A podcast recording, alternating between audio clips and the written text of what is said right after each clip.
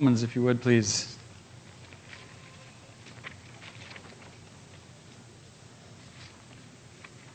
I confess to you that this past season of time that we've been studying this book, and certainly this chapter in Romans, has been a rich, rich time for me personally.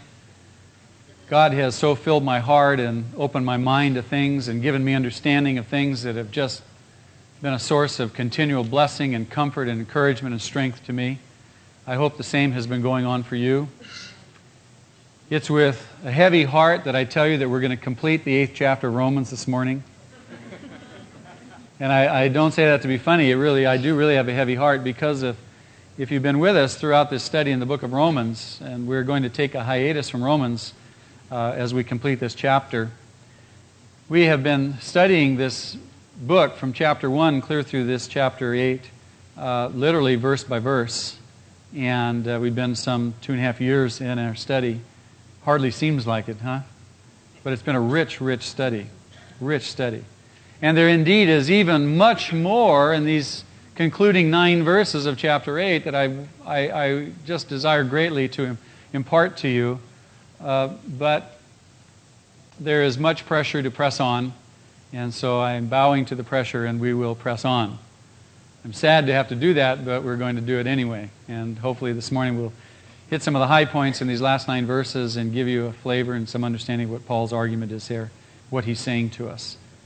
But it's a rich book, and we have taken time to study it and to work our way through it. The reason being that I think that uh, repetition, redundancy, is probably one of the best teachers. And some in our midst have expressed concern that we are taking so much time and being so redundant and uh, wish that we wouldn't be. And while I understand that, I, I say that I think that it's important that we meditate on these things. And the fruit is being borne, I see in many lives, new understanding of the doctrine of salvation. Paul writes about this in this beautiful book, and he devotes the whole first eight chapters to this one doctrine. It is so significant and so important and so vital that we grasp it and understand it that he devotes eight chapters to it. No place else does he do that. This is the doctrine par excellence. This is the fundamental thing that you must understand and you must, must grasp the doctrine of salvation. If you do not, if you do not really know what you believe, if your life has not been changed by faith, if God has not changed you, then indeed you are not a Christian. And how can you know but that you understand what Paul tells us? How can you know what the truth is unless we study it closely? The church is full, not just our church, but the church around the world is full of people who profess to be Christians and who, in fact, are not. Full of people who do not understand what it means to be born again, to be changed. People who are just kind of coasting thinking they're okay and they're in and they're saved. And indeed, some even in our own midst here uh, have taken the things that we've been studying most recently in terms of predestination, being chosen, being part of God's elect. And they have used those very things to justify their own sinful, disobedient, rebellious behavior. Sadly. I've heard comments and remarks made that, well, I'm chosen. And it doesn't matter what I do, God forgives me. Beloved, it does matter what you do. The very fact that you could make that statement so arrogantly and pridefully would indicate to me that you, in fact, are not part of the chosen. You're not. Jesus says the mark of one who is a believer, the mark of his true disciple, is obedience loving obedience. Not obedience under compulsion, not because you have to, but because you want to. Because it's the desire of your heart. Why? Because God has changed you, and He's put the desire there. And so, if you would find yourself in the place of saying and thinking, well, you know, I'm, I'm a Christian. That means I'm part of the chosen. That means I'm part of the elect. That means I'm predestined. That means that whatever I do, I can do whatever I choose, and God still forgives me, and that's it, and I can not worry about it. That's not what it says. That's not what salvation is all about. God saves people and changes them so that they can obey Him. They can obey Him. And they, in fact, find themselves obeying Him. They desire to obey Him. They hunger to obey Him. And that hunger continues to grow in them. Are you with me? Very important to understand this doctrine. Because without a firm foundation, a firm understanding of this one doctrine of salvation to which Paul devotes so much time, so much thought, so much energy, and to which we have also, without that, your Christian life becomes nothing more than a real drudge. No peace, no real peace, no deep joy. You don't rise up in the morning and say, Oh God, thank you. You have no great sense of appreciation for what God has, God has done. You can't go to communion and, and, and, and weep and have your heart broken because of what Christ has done and what God has done through him. Your Christian life becomes nothing more than a, an old legalistic march through life. You continue to be critical of yourself and critical of others. You feel unacceptable and you're unable to accept others. It's very simple. You don't understand God's grace. And hence we have spent much time studying and reflecting and thinking and trying to understand the richness and the depth of this great doctrine, and Paul indeed has devoted that much time to it. And we've reached the climax in the eighth chapter where Paul confirms to us that if you are a true believer, you are secure with God. You're secure. You're secure. He's told us that He will work all things for our good. All things. Nothing for our bad. Our good here and now, and our good ultimately in glory. Paul has told us that God foreknew us. He knew us before the creation of the world, before the creation of time. He knew us. And He predestined us. He predestined us. A lady came to me last night after the Saturday evening service, and we sat right here, and we talked about this, and I was recapping quickly, like I am now, with you what we talked about last week, and this idea of predestination. And she came up and she was burning inside, and she says, "Tell me about this predestination." She begins to tell me about this unfolding tale of tragedy in her life, in which she was in a mental institution for some time, and and she said, "Did God predestine that for me?" I said, "No." God never predestined that for you. He knew it would happen to you. But He predestined that He would use that in your life for your good. The years that the locusts have eaten, He would redeem, He would reclaim. And He would use even that devastating season in your life and turn it around and overrule it and cause it to be a source of great blessing in your life. And with that un- insight and that understanding, she wept right here. She sat right here and wept, and she said, Oh, God's faithfulness. He does love me, He is faithful. She needed to understand. I said, God is going to use all of that to make you more like Jesus. He didn't predestine you to it. He predestined you to become like Christ. And He'll use all the things in your life, even your own disobedience. He can overrule that. Does that give us an excuse to be disobedient?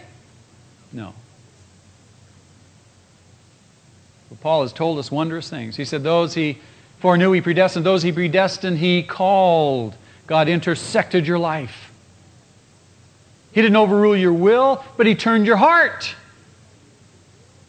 He opened your heart that the things previously that were foolish to you and you wouldn't believe and you counted as craziness, he turned your heart now so that you could appreciate them and that you could want them. He turned your heart.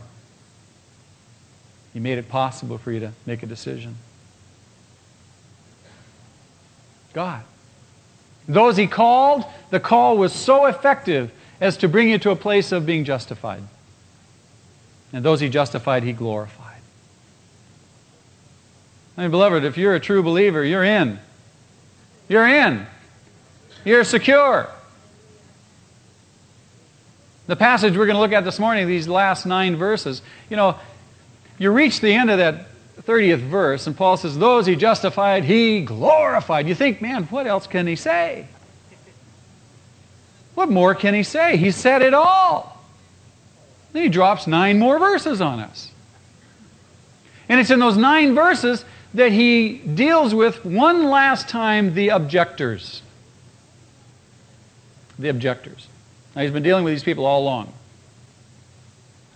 This is not the first time Paul sets this down. He has been preaching this same doctrine for years. And it's in Corinth when he writes it down, he pens it and he sends it off to the church at Rome. And he's already encountered all the objectors and all the arguments. And it's right here in this section that we're going to look at this morning that he anticipates the objections that will be in Rome to those who will say, but, but, I still think you can lose your salvation. And there are some, even still in our midst, who think that, who believe that there's some person, some way, some means, some circumstance that can somehow take us out of God's hands, that can somehow rip us out, that can somehow be the cause of us losing our security.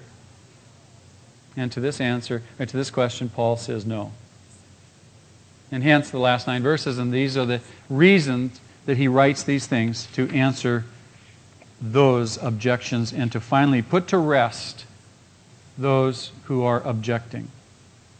He says in verse 31, What then shall we say in response to this? Or what shall we say in response to these things? More literally, what is there left to say? I mean, you think, gosh, he said it all. He's given us everything we need to know. What is there left to say? And he kind of summarizes it with this one sentence If God is for us, what's the second half? Complete it. Complete it. If God is for us, who can be against us? You see what he's saying? God is for us. Who's God? Well, he's the most powerful person ever. Is there anybody more powerful than God? Do you know anybody more powerful than God? No. And if He is for us, who can be against us? What person could possibly be stronger, to God, stronger than God and rip us out of His hand? What person? Now he's going to talk about two things persons and circumstances.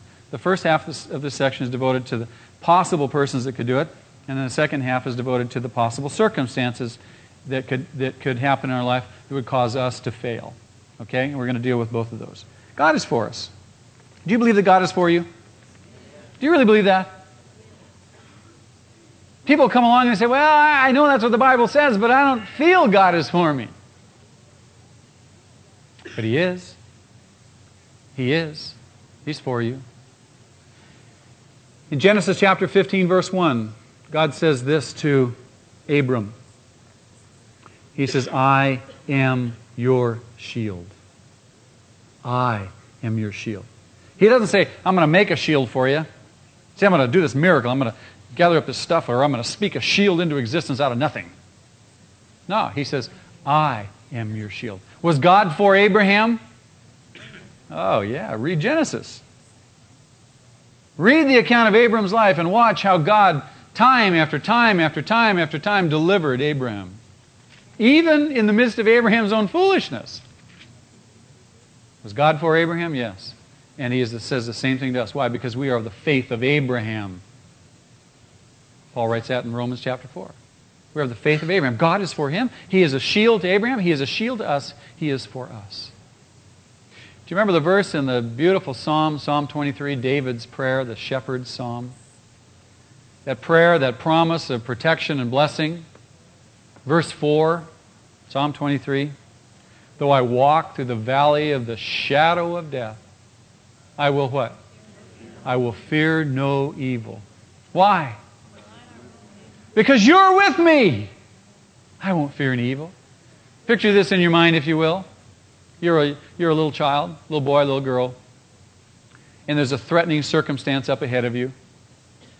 You're all alone. Are you going to go into that circumstance? You're going to go out on the schoolyard where all these kids have been picking on you and beating you up? Or are you going to hide from it? You're going to walk down a dark street, a dark alley where there's all kinds of threatening shadows, and you don't know what's out there? Going through the valley of the shadow of death? Terror strikes your heart, huh? But let me ask you this Would you go through that? Would you go out on that playground and risk with your dad, with your papa taking you by the hand, or with your big brother taking you by the hand? Oh, yes. Absolutely. You walk out there and say, try it. Just try it. My papa's with me. My papa's with me. My big brother's with me.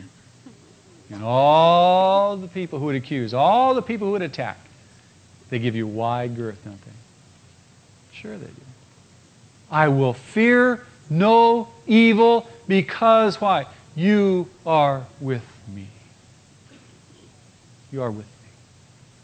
Turn to Psalm 27. I want you to see this. Psalm 27.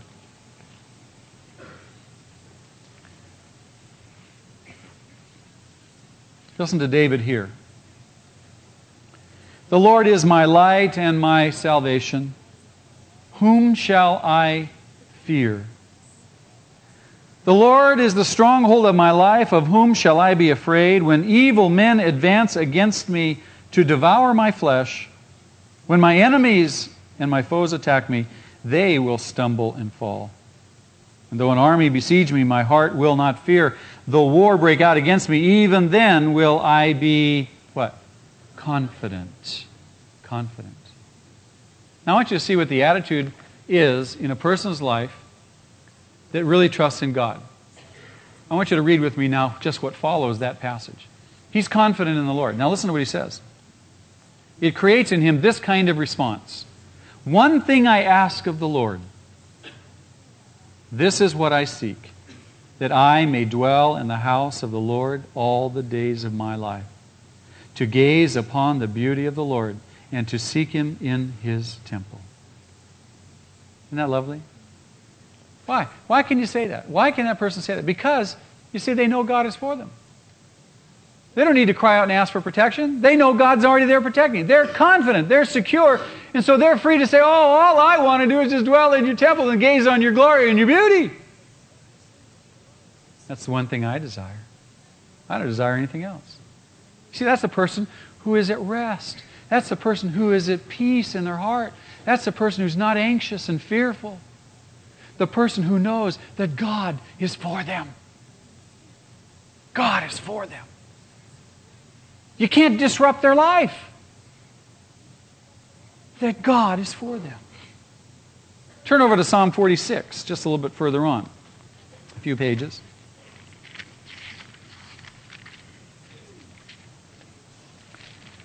We'll look at a couple verses here. Same idea. Psalm 46, verse 1 God is our refuge and strength and ever present help in trouble. Ever present help. He's not off someplace else doing something in the universe. He's an ever present help in trouble. And therefore, we will not fear, though the earth give way and the mountains fall into the heart of the sea, though its waters roar and foam and the mountains quake with their surging. I mean, there's no reason to be afraid. When an earthquake hits, we're going to go, oh! Why? Because we know that our God's in charge. We know that our God is for us. We know what? That He is an ever present help in trouble. I'm not afraid of a nuclear bomb. I'm not afraid of one at all. If a nuclear bomb falls and hits, I want it to hit right there. I want that to be ground zero. Vaporize me. I want to go home. I'm not afraid. I'm not afraid of an earthquake. I'm learning to trust God. I'm learning to know that He is for me in every circumstance in my life. Why? Because I have sought shelter under His wings. Turn to Psalm 91. Precious, precious promises. Psalm 91.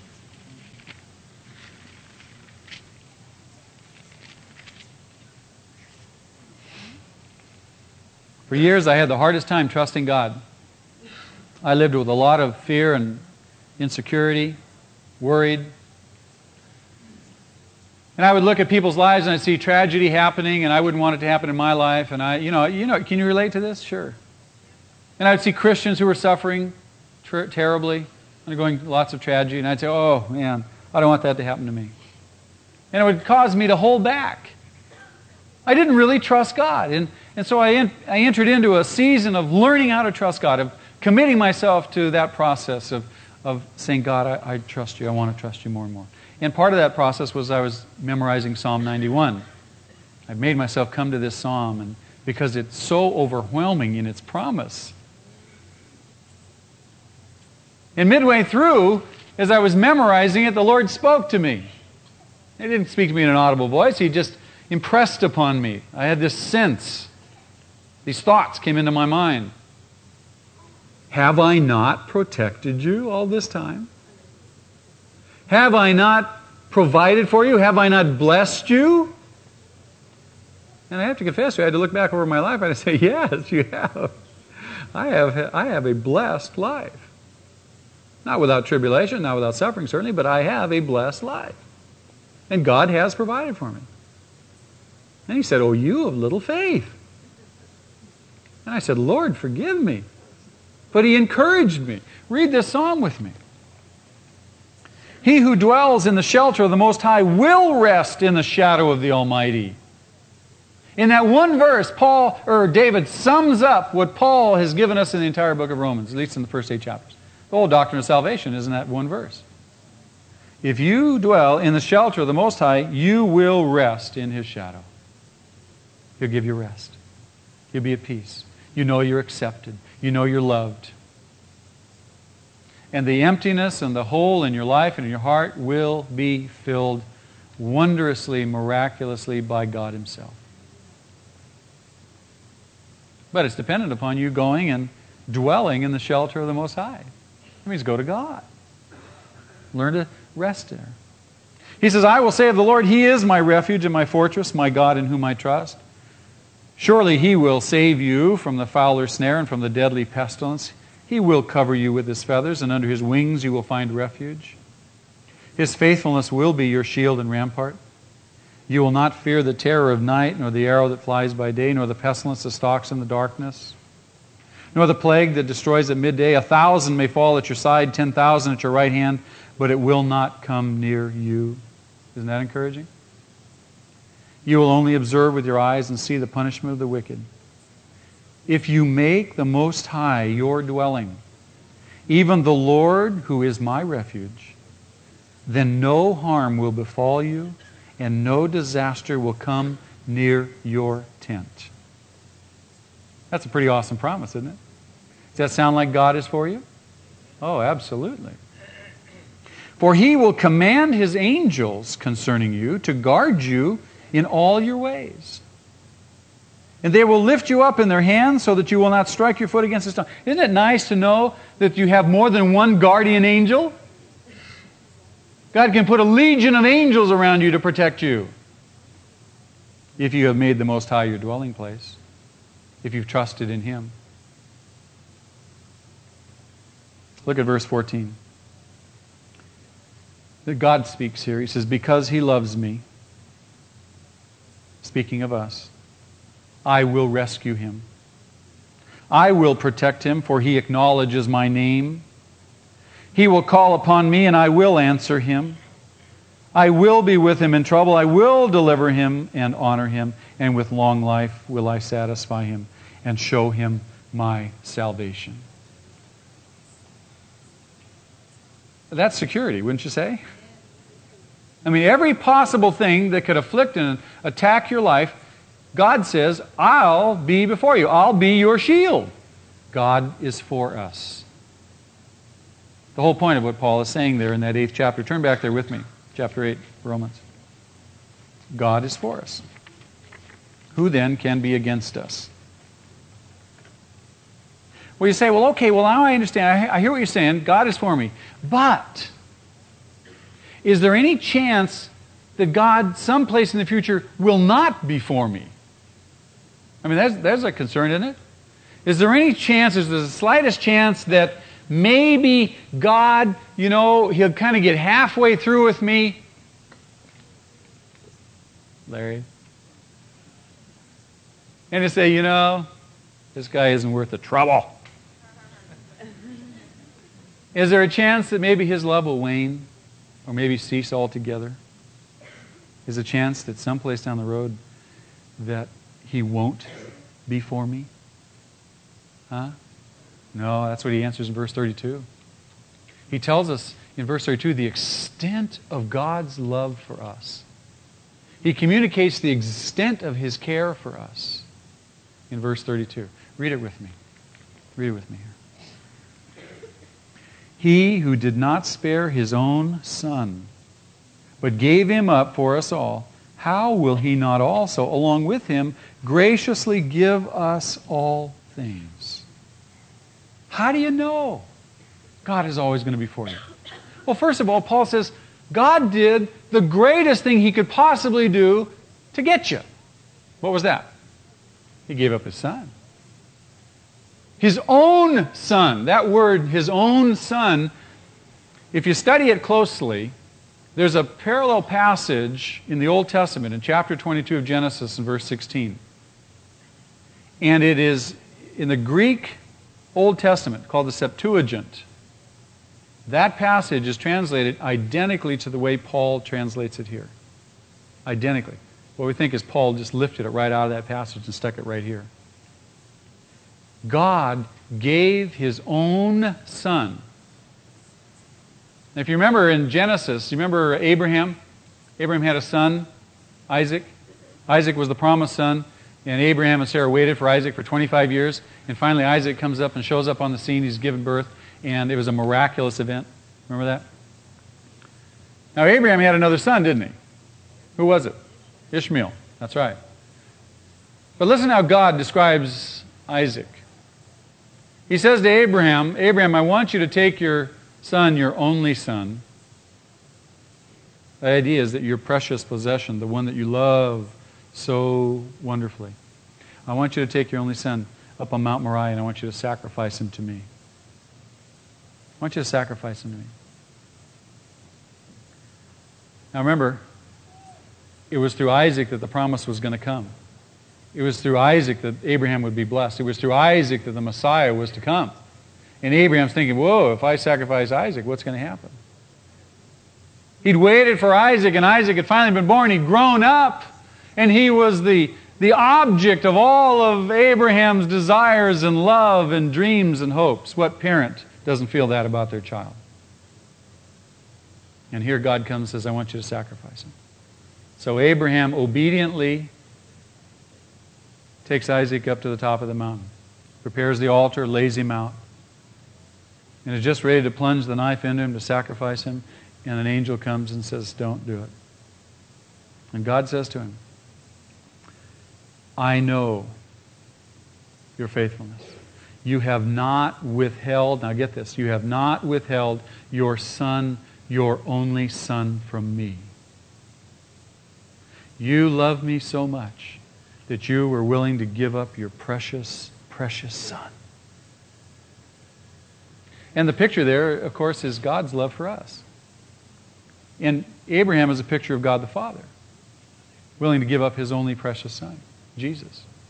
And then at the last moment, you see the substitutionary death, don't you? You see Isaac being spared and the sacrificial lamb going on the altar. And you see that the picture in our own life, there's a substitution that we're spared in Jesus sacrifice. He's the lamb.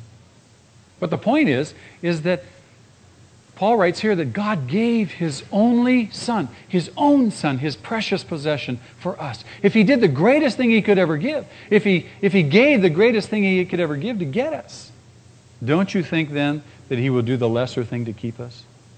Remember chapter 5 in Romans 8, 9, and 10? Verses 8, 9, and 10? When Paul writes there, he says, While we were still sinners, while we were still God's enemies, Christ died for us. Do you remember that? When we were at our worst, Jesus died for us. And now that we're better, don't you think He's going to keep us? So who can take us out of God's hands?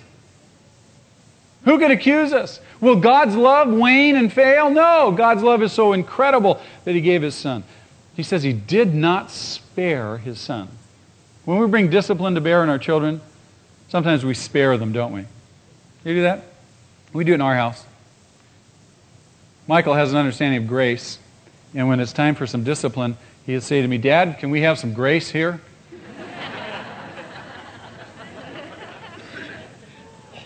what are you going to say? No? You got to say, well, all right, we'll give you some grace. We'll moderate the discipline. He's a pretty smart cookie. He understands grace. He uses it to his advantage. Even a discipline in the church, we don't always bring the full brunt of discipline. But Paul says that God did not even spare his own son. Didn't spare him one bit. He poured out his entire wrath on Jesus. Poured out all of his anger and his wrath against sin on Jesus. Didn't spare him one bit. Showed Jesus no grace. He gave him up. What did he give him up to? Listen to some of the things that God gave his son up to, Jesus. He gave him up to the power of darkness. He gave him up to Satan. What father here who loves his son would give his son over to Satan for the destruction of his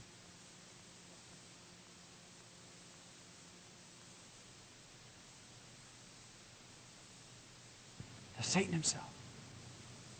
Jesus says it. He says, Satan is coming. The power of darkness is here. And how he had to surrender to. God gave him up, the Father gave him up to the agony of the Garden of Gethsemane. Horrible agony. When I see my son agonizing, when I see my son in pain, when I see my son grieving, oh, I want to sweep him up in my arms and soothe him and love him and hug him and kiss him and make it all better.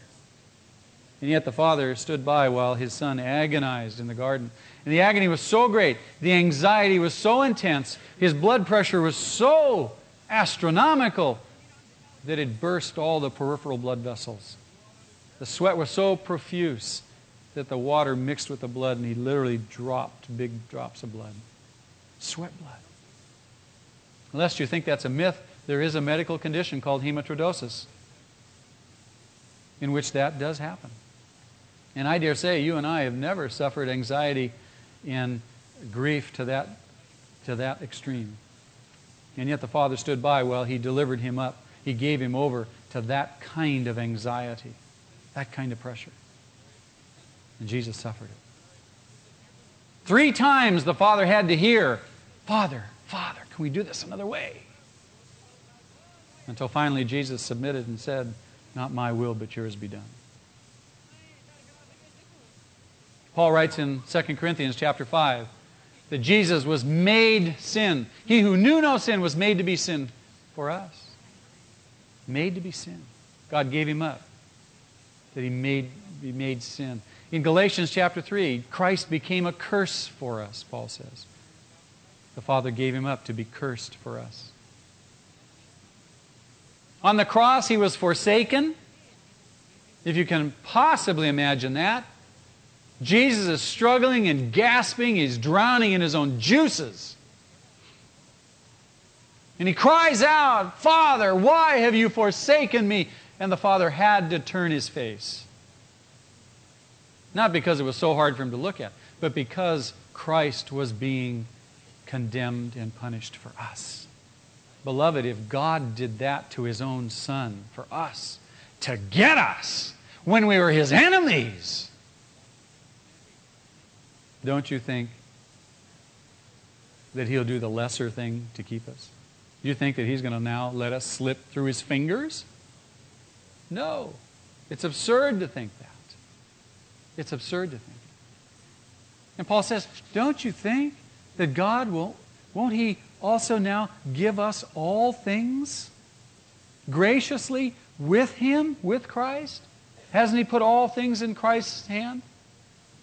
Aren't we fellow heirs, co heirs with Christ? Won't He give us all things? Yes. No chance of God's love lessening. No chance of Him ever not being for us. He'll be for us all through eternity. Isn't that comforting? Well, we come into another objection here. And this objection is in the next three verses, two verses, verses 33 and 34. Where Paul says, well, well, who could possibly bring any charge against those whom God has chosen? Who could bring a charge against those whom God has chosen? It is God who justifies. So God isn't going to bring a charge. He's the one who justifies. He's the highest court in the land.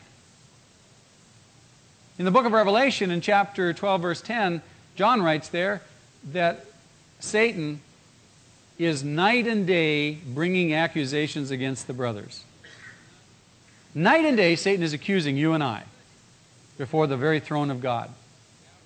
Indeed, in Zechariah, the prophet Zechariah in the Old Testament, in chapter 3, there's a, a little scene in which the, the uh, priest Joshua is brought before the throne, and there is Satan before the throne accusing Joshua. And the Lord turns to Satan and says, The Lord rebuke you. Is this one, meaning Joshua, is this not one that I have plucked from the fire? And here's Joshua standing in all his ragged clothes, filthy dirty. And God is for him, rebuking Satan in the face of Satan's accusations. And then God turns and says, Clean him up and put on him new robes. Speaking of Joshua the priest. What a beautiful picture. You remember Job? When Satan came to God and accused to God Job and said, You know, of course he obeys you. Of course he worships you. Of course he honors you. You built a hedge of protection around him. You take down that hedge and watch how fast he curses you. Does Job curse him? Never. Never. Why? Because God is for him, God sustains him. So who can bring any charge? Who can, who can accuse? Well, there can be all kinds of accusations. Aren't there people in your own life, some people, maybe family, friends, people at work with, uh, that aren't Christians, that wish you weren't a Christian, and that accuse you? Huh? Sure. They're there in your life. But can they bring a, a, uh, an accusation that will ultimately condemn you to hell? That will cause God to reverse his verdict? What's his verdict? Not guilty. On what basis? Christ's death on the cross for each and every one of us. So, who will accuse? It's God who justifies. God who justifies. And then he says in verse 34, well, what about Christ? Will Christ condemn us? Who is he that condemns? And the response is Christ Jesus. He died. He died for us. No, more than that, he was raised from the dead. More than that, he was seated at the right hand of the Father. More than that, he makes constant intercession for us. What's Christ's attitude towards us? Will he accuse us? Will he condemn us? No. Not Jesus. He died. Paul tells us that when Christ died, you put your faith in him, you died with him. When Christ was raised to new life, you were raised to new life also, were you not? If Christ is never to die again, then guess who else is not going to die again? You and me. Eternal death. And Christ not only rose, but he was seated at the right hand of the Father. It doesn't say that in this passage, but in Hebrews it says it five times. That when he ascended, he was seated at the right hand of God. And beloved, there's great beauty in that, in that word, seated. In the old temple, when the priests constantly offered sacrifice, there was no provision for them to sit down. They could never sit. They were constantly offering sacrifices. Jesus enters the tabernacle in heaven and he sits down, signifying what? That the work is done. It's finished. He doesn't need to offer any more sacrifice. And not only that, Paul tells us he continues to make intercession. He continues to intercede for us. His very presence there is the intercession that we have been justified and that our glorification is in the bag, so to speak. So, will Christ condemn? No, not Christ. Not Christ. He will not. Let's look at the second part of this. In verses 35 through 37, he talks about situations and circumstances. What if I fail? If no one can accuse me, no other person, not even Satan, can take me out of God's hands, what about me? Maybe I can do it. And that's really the argument that most people present. They come and they say, well, what if I fail? You can lose your own salvation. Can you? Paul's going to tell us no. He's going to tell us no. People will always come along and they'll say, Well, you know, I knew a guy one time who professed to be a Christian, who was in the church, served, he was on the board of elders, did all this stuff, and then he fell away. See, that proves you can lose your salvation. No, it doesn't. No, it doesn't. It only proves that some guy professed to be a Christian and fell away. That's all it proves. It doesn't prove that he was a Christian. Look at 1 John chapter 2. Open your Bibles to that verse. I want that section. 1 John chapter 2, verse 19. 1 John 2.19. what he says here. Now, John's addressing the church, and there have been people who've been falling away, and, and they're all concerned and worried. He says this They went out from us, but they did not really belong to us. For if they had belonged to us, they would have remained with us.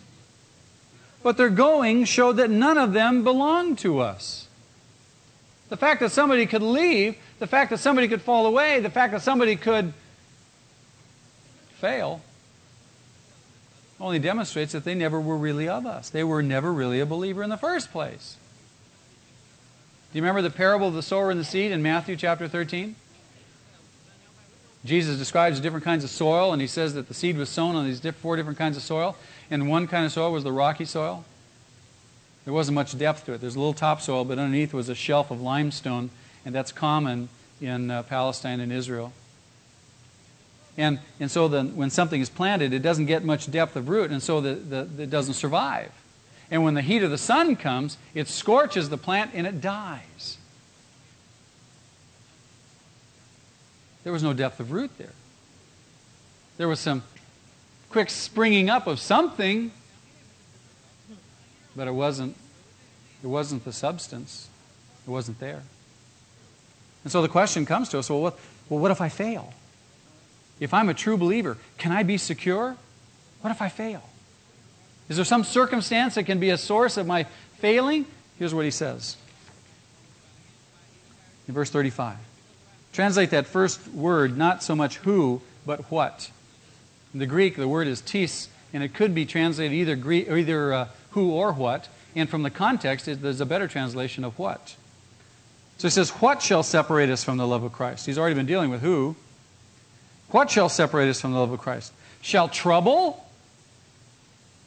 Trouble is the Greek word thlipsis, which means tribulation. We translate it that way someplace else. It's intense external pressure being brought to bear on a person's life.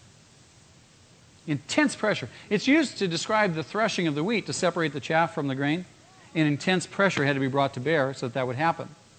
So he says, so trouble, that kind of intense external pressure on our life, cause us to fall away? No. What about hardship, internal pressure? The idea of being in a narrow space, out of options, no place to go. Will that cause it? Will that circumstance cause us to fall away? What about persecution or famine or nakedness? Destit- what if you're absolutely destitute? Will that cause you to fall away? Will that cause you to be torn out of God's hands? What about danger?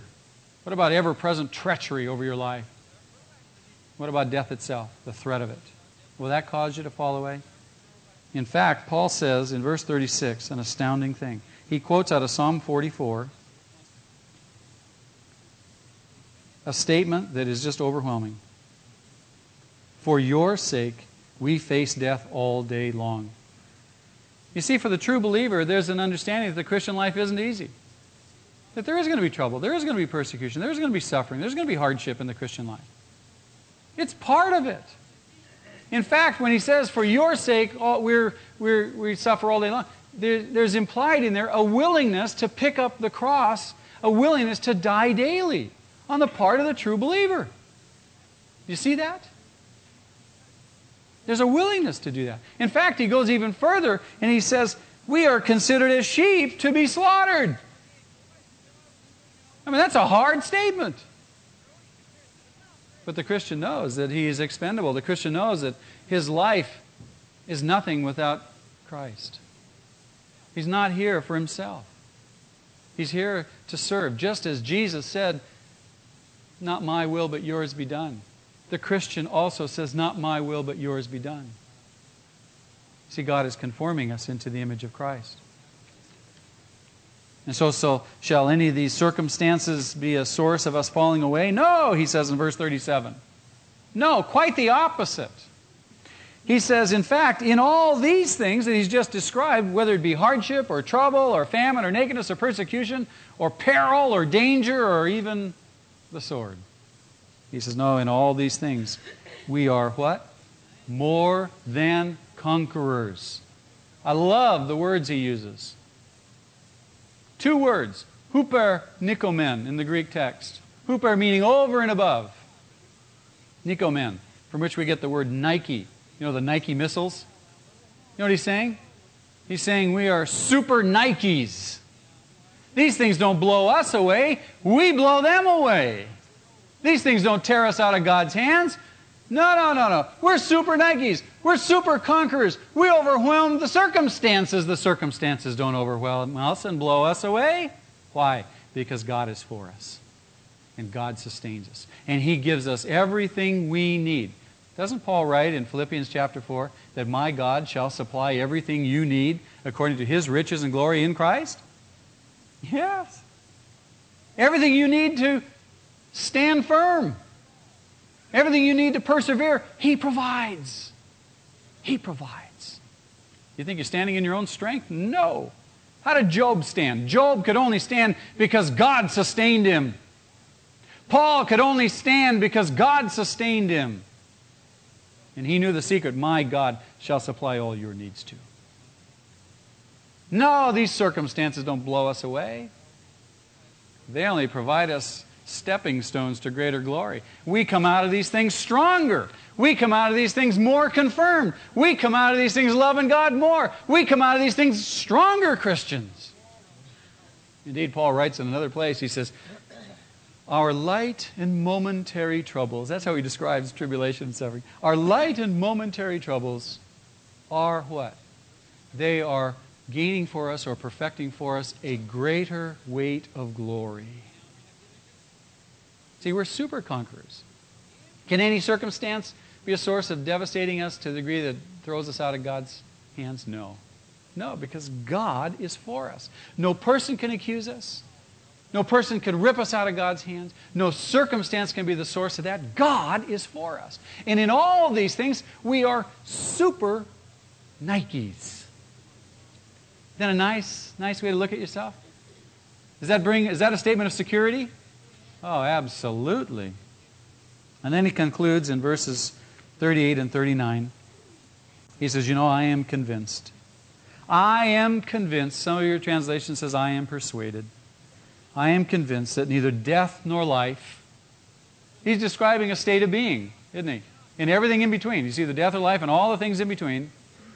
No matter what state of being you may be existing in, Neither angels nor demons, no, that means any kind of person, any kind of other creature, and be they a good angel or a bad angel or all in between. Neither the present nor the future, nothing here and now, or nothing's going to come down the pike in the future. No unsuspecting, no surprise is going to come along to take this away from you. Nor any powers, no sudden miraculous kind of event is going to take you away nor height nor depth, nor anything else in all creation will be able to separate us from the love of God that is in Christ Jesus. Nothing. If you are a true believer, you are secure. There is no way, no person, no circumstance that can take you out of God's hands you are secure. That doesn't give you an excuse to go off and do whatever you choose and sin flagrantly and be arrogant about it. The fact that you know that you're a Christian is that you find yourself being conformed to the image of Christ. You find yourself desiring more and more to obey Him. Not because you have to, because you want to. It's called loving obedience. And Jesus says it Himself. He says, If you obey me, you are my disciple. Turn to one last passage, John chapter 10. John chapter 10, verse 27.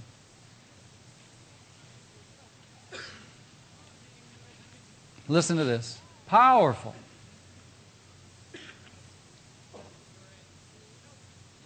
My sheep listen to my voice. Now, in some of the translations, it, it gives you the idea because the words are, My sheep hear my voice, and it's kind of a, a sense, it's a passive sense. You just hear his voice. No, no. The idea is that there's an active participation here. My sheep listen to my voice. They listen. I know them, and they follow me. They're not wandering off someplace. They follow me.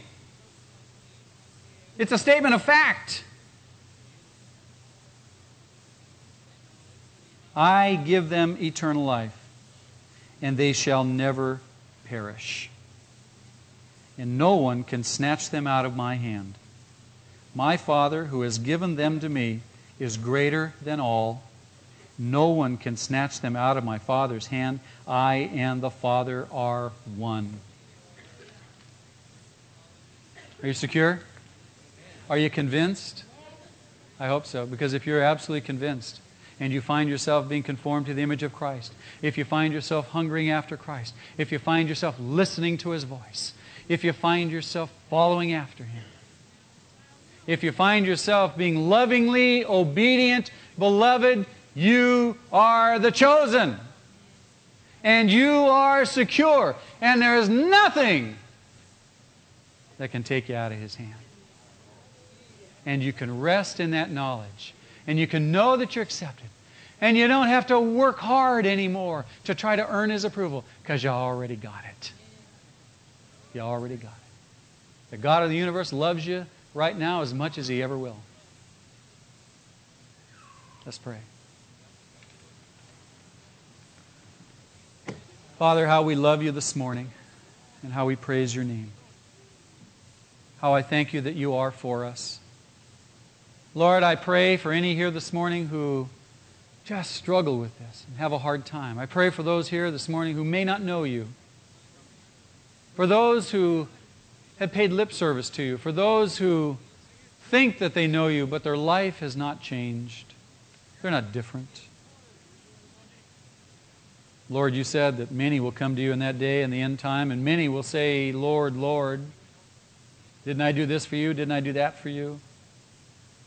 But you look to them and you say, I never knew you. Never did I know you. Away from me.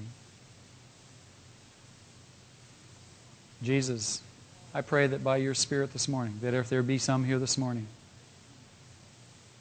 who have not examined their life, as your servant Paul has said, that we should check ourselves out to make sure that we are of the faith.